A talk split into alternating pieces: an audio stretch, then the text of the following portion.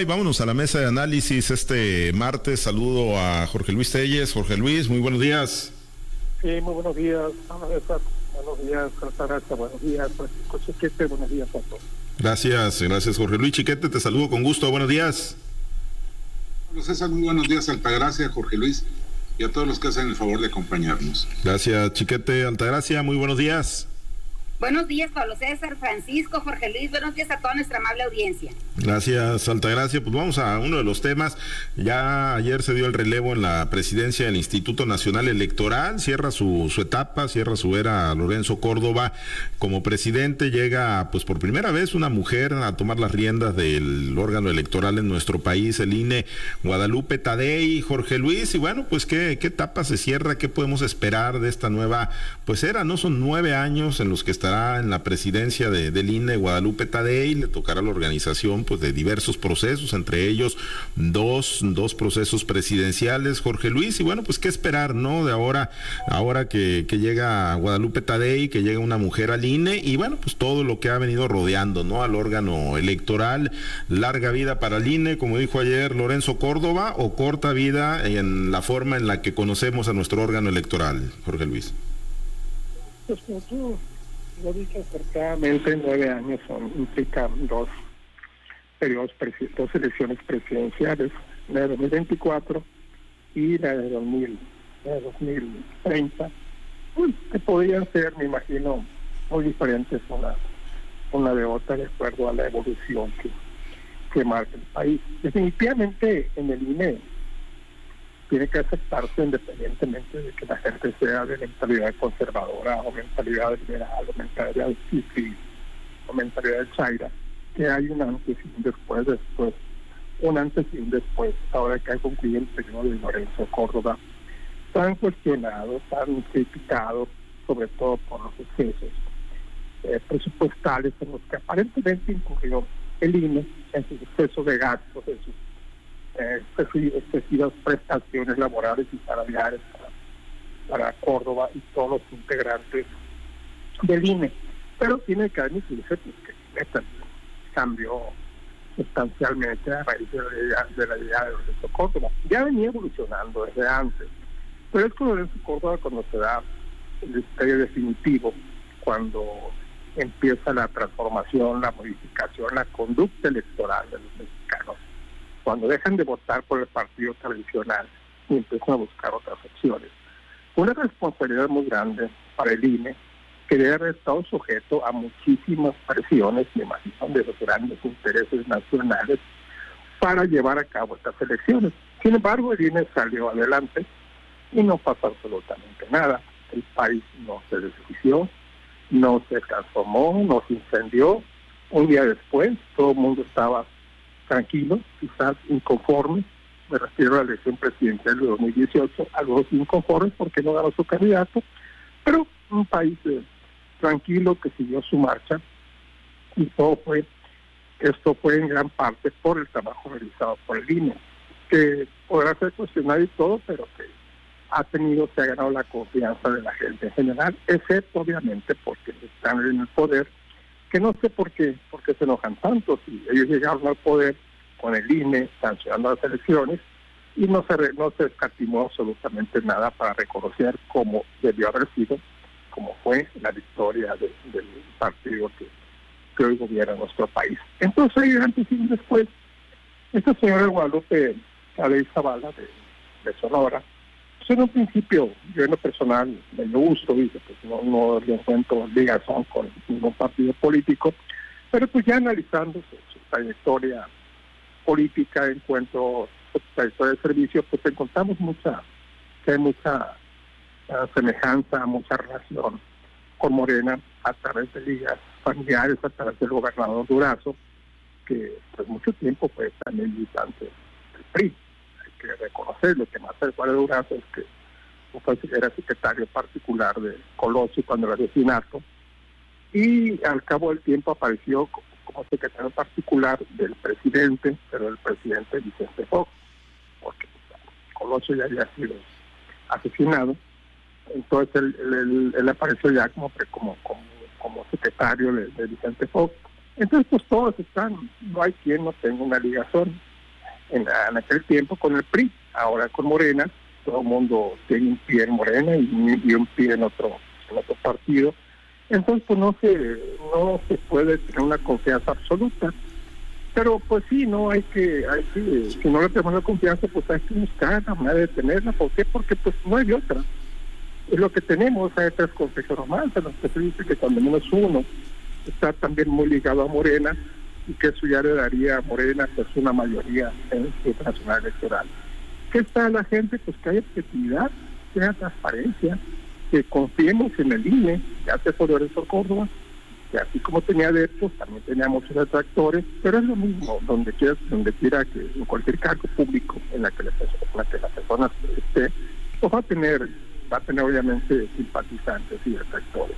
Empieza eso sí una larga responsabilidad a esta señora de Sonora, emparentada con Durazo y con otras gentes de Morena, y pero tendrá que desprenderse de esas simpatías. ¿Por qué? Porque si no lo es así, habrá fallado la confianza de los mexicanos, porque pues no puede negarse también de que su elección se da al azar, ¿cierto? Como lo comentó nuestro compañero Chiquete en días pasados, pues ya los cuatro que quedaban, ya casi todos eran de Morena, entonces cualquiera que surgiera pues hubiera sido del agrado del presidente, como lo fue expresado públicamente por el presidente, de su agrado el hecho de que esta señora haya designado presidente de INE. Todo bien ayer, de acuerdo a las versiones, de acuerdo a lo que vimos en televisión, risas, abrazos, elogios mutuos, confianza recíproca. El día de ayer, al tomar protesta los dos consejeros, vamos a ver hasta cuánto dura este clima de optimismo y civilidad de la INE. Ojalá que dure mucho y ojalá que dure los 9 años que le restan a este periodo, a estos nuevos consejeros del INE. Sí, mucha civilidad ayer en la sesión de toma de protesta de la nueva presidenta y los otros consejeros que también llegaron al Instituto Nacional Electoral. Chiquete, pues en política, en la vida pública, complicado, ¿no? Yo creo casi imposible encontrar a alguien químicamente puro y bueno, pues digo, bajo el microscopio y bajo la lupa, pues a todos se les encuentran, ¿no? Pero pues ¿qué hay? ¿Hay algún riesgo para el Instituto Nacional Electoral ahora bajo la presidencia de Guadalupe Taddei? Mira, con todos los antecedentes, con todas las relaciones. Para empezar, es muy difícil que se deshaga de su entorno. Por muy responsable, por muy seria, por muy profesional que sea, tiene toda la familia metida en Morena. Son funcionarios públicos de primer nivel en el Estado y en la Federación. Entonces, pues ahí ya levanta sospechas. Pero a mí no me resulta tan preocupante la trayectoria de ella como la actitud de Morena. El presidente, los secretarios, el partido Morena han estado bombardeando al INE, y ella en sus primeras definiciones dice que está por el INE y por la democracia, pero porque no cueste tanto. Y sí, obviamente a todos nos debe preocupar que nuestro dinero, el dinero de nuestro país, se gaste de manera infructuosa, de manera abusiva, excesiva. Pero si revisamos el INE, una muy buena parte de su gasto está destinada a las credenciales electorales. Los sueldos exorbitantes de los que se habla, pues sí son muy altos, pero desgraciadamente son altos comparados con el resto de los salarios. Yo creo que un funcionario que tiene muy buen nivel, que dedica todo su tiempo, que ha tenido estudios muy importantes para especializarse, merece ganar bien. ¿Qué es ganar bien? Bueno, pues siempre es muy relativo. Si la gente que gana más que el presidente merece la horca, pues vamos buscando entre los ejecutivos de diversos niveles, de diversos países, de diversos lugares. Incluso los diputados locales de Sinaloa ganan en líquido más dinero que el presidente.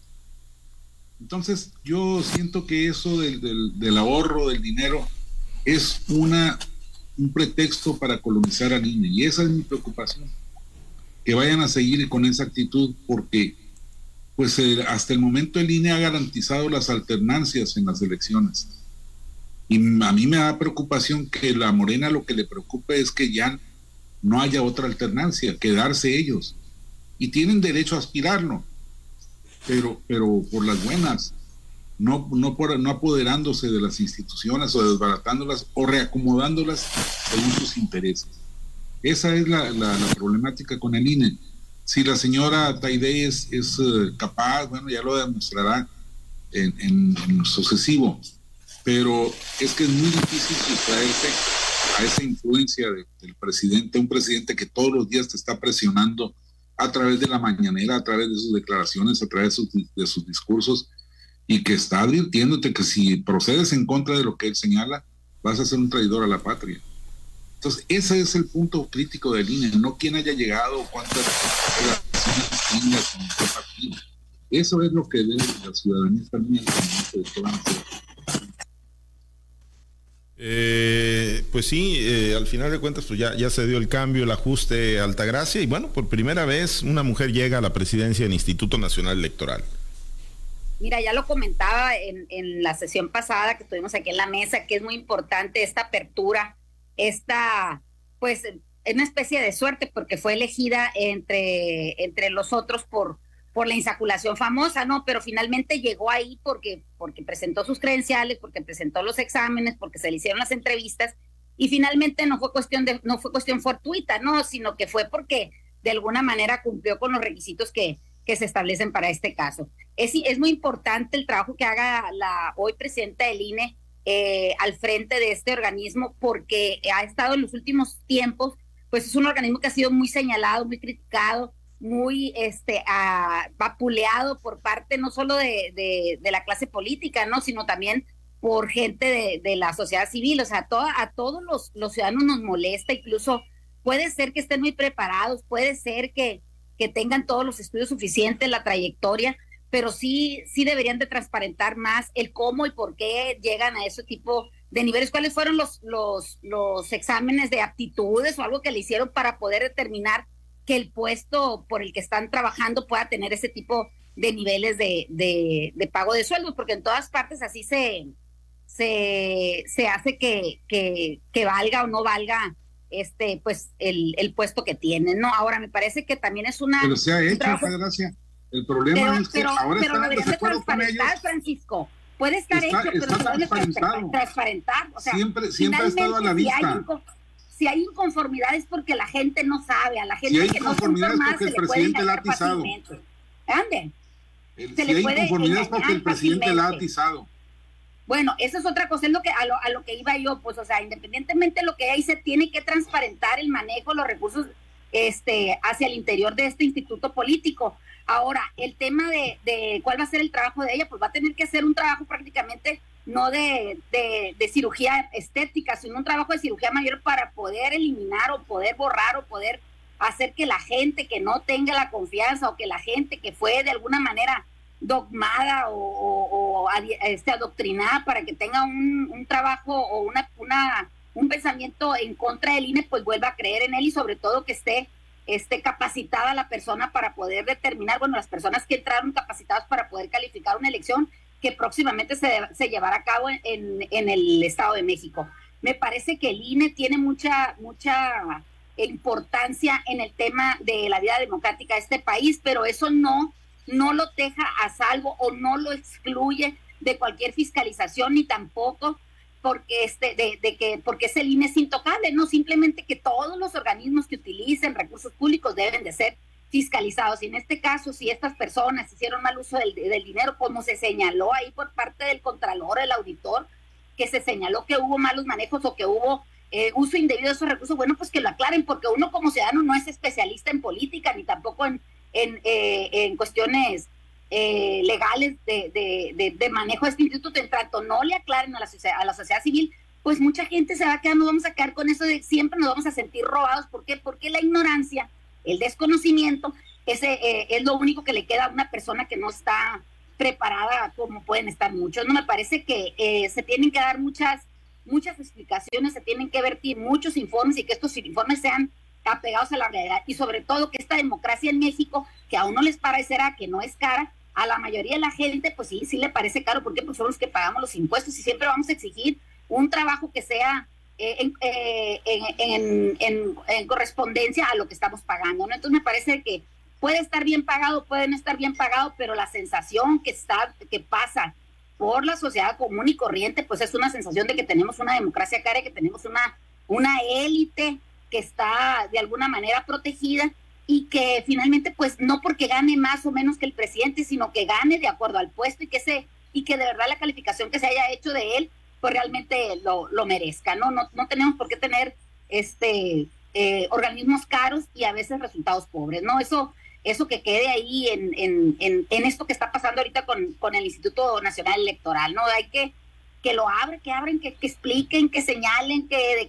declaren todo lo que tengan que hacer y sobre todo, pues que ojalá y sea apartidista, que se ve difícil por el tema de las personas que se presentaron y sobre todo que fueron electas. Creo que finalmente si están ahí es porque los que pudieron haber hecho algo, pues no lo hicieron, no presentaron los argumentos para quitar, descalificar o no dejarlos que llegaran, y ahora que fueron electos pues algunos están presentando algunos ya recursos de inconformidad, de impugnación. Vamos a ver si esto tiene eco en los tribunales donde fueron presentados, ¿no? Digo, al final de cuentas llegaron por tómbola, ¿no? Llegaron por tómbola porque... Pero llegaron porque estaban preparados. No, llegaron porque calificaron, ¿no? Al final de cuentas pasaron las cribas, ¿no? Estaban ahí dentro... Pues de todos modos está la sospecha de que les pasaron el examen a los favoritos. Del espectro, sí. No, sí. ¿Y por qué no hicieron nada los que estaban ahí?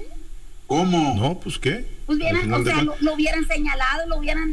Lo señalaron, pero ¿cómo se los prueban? Y además a este gobierno le vale. Si no lo pueden probar, entonces no existe... Todo lo que no se puede probar queda en especulación. Pues eso dice Gwen. Sí, y lo de que si son y le siguen creyendo. Y lo de que si son confiables o no los resultados, pues yo creo que es muy debatible. Yo creo que sí son muy confiables y sí fue bueno y sí ha sido bueno el trabajo del Instituto Nacional Electoral, ¿no? Que al final de cuentas pues en algunos casos ha garantizado la alternancia. Muchas cosas que pasaron en la elección aquí en Sinaloa y no se calificó de nada porque no se pudo probar, como dice. Sí, pero pues hecho por los ciudadanos, ¿no? Y ya cuando intervienen otros factores, pues ahí ya corresponde también a otros niveles de gobierno, ¿no? Intervenir, no necesariamente el INE tiene que pedir más presupuesto para darles pistolas y darles metralletas a los ciudadanos que van a estar cuidando las casillas para que enfrenten... ¿O iba a venir la Fiscalía General de veras a hacer una investigación en serio? No, pues no, obviamente. ¿Tortuguer? Obviamente no. Por supuesto que no. Pues bueno, ahí está el tema y yo creo que, pues digo, empieza una nueva era. Yo creo que hay que conceder el beneficio de la duda siempre y bueno, pues ahí quedará la duda, ¿no? Si es larga vida o si es corta vida para el Instituto Nacional Electoral en las formas en las que lo conocemos, Chiquete. Yo creo que va a persistir, pero creo que también el presidente va a insistir en sus transformaciones, en sus cambios. Yo insisto, la democracia... no es como para que la administren cuentachiles. Uh-huh. Sí, yo considero. Y luego, digo, nos hablan mucho de austeridad y que es un órgano muy burocrático, muy obeso, que cuesta mucho, pero a los partidos políticos, Jorge Luis, no se les toca ni con el pétalo de una rosa y se llevan miles de millones de pesos. Ah, no tenemos a Jorge Luis. A ver, Jorge Luis. Bueno, me parece que no. Con su audio. No lo captamos a Jorge Luis, pero bueno, pues ahí como comentario final. ¿Y los partidos políticos? ¿Intocables? Todo lo que sea financiado con dinero público será siempre polémico. Uh-huh. Ahí no ha faltado quien diga que por qué les pagan tanto a los agricultores para encarecer el maíz o el frijol o el trigo a los consumidores. Y eso es muy relativo porque sin ese subsidio pues los productores no alcanzarían a generar el producto, no se podría disponer de ello. Pero las polémicas en torno al dinero siempre son muy fuertes. Bueno, pues sí. Lástima que ya no haya subsidios, Francisco. Ya tenemos tiempo que no tenemos. Pues la comercialización es un subsidio. No, el apoyo a la comercialización no es un subsidio. Por la comercialización, absolutamente nada. Entonces absolutamente el apoyo y la garantía, no, ¿de dónde sale? Porque si fueran las empresas las que fijaran el precio, estarían muy por debajo. Claro que se fija en el mercado internacional. No, pero lo que va a comprar ese Galmex es con dinero público, con dinero de los impuestos. Ese es dinero. Si es que Nacho Valle dejó dinero en las arcas, ¿no? Si es que todavía encuentran el dinero, porque Nacho Valle no es agricultor, es ratero. Ah, bueno, por eso. ¿Dónde está? Pero es intocable. Pero es intocable, pues. Si no se lo prueban, no existe. Ah, bueno, si no, no se lo prueban porque si no, quieren probárselo, pues, porque pues también la buena fe también es delito, ¿no? Una cosa es la buena fe, otra cosa es la omisión. Bueno. Ahora, cuando estamos hablando de política y de gobierno y de negocios, no aplica la buena fe, aplica la ley. Bueno. Y la ley no se discute ni tampoco se interpreta, es de aplicación estricta. Exactamente. No, sí se interpreta. No, para eso están los tribunales. Estricta, no es de interpretación, es de aplicación estricta. Si tú le interpretas, además este gobierno es juarista. Y Juárez ya dijo: a los enemigos justicia secas y a los amigos justicia y gracia. Así es. Eso no existe en la ley. Y cada vez hay más gracia que justicia en este país. Cada vez hay más gracia que justicia. Si no se prueba, no existe. Bueno, por lo pronto, mira, vas a tener mucho dinero para que compren 1,000,000 de toneladas ahí. Pero pues a lo mejor andas enojada porque te pasas de las 50 hectáreas o de las 600 toneladas, yo creo, en tu producción. Ya, van a venir, pero por mí, para llevarme al juzgado. Bueno, te llevaremos cigarros. Sí, te llevaremos cigarros. Te vamos a llevar cigarros. No fumo. Pero por la crisis es negocio. Bueno, está bueno, compañeros. Pues mañana nos vemos y nos escuchamos todavía, ¿no? Para cerrar semana anticipadamente en Semana Santa. Por lo pronto nos despedimos. Gracias, Altagracia. Excelente día. Que tengan un excelente día todos. Excelente martes, Chiquete. Buen día, saludos a todos. Gracias, Jorge Luis. Saludos. Ya se nos fue Jorge Luis Telles. Mañana nos escuchamos y nos vemos de nueva cuenta.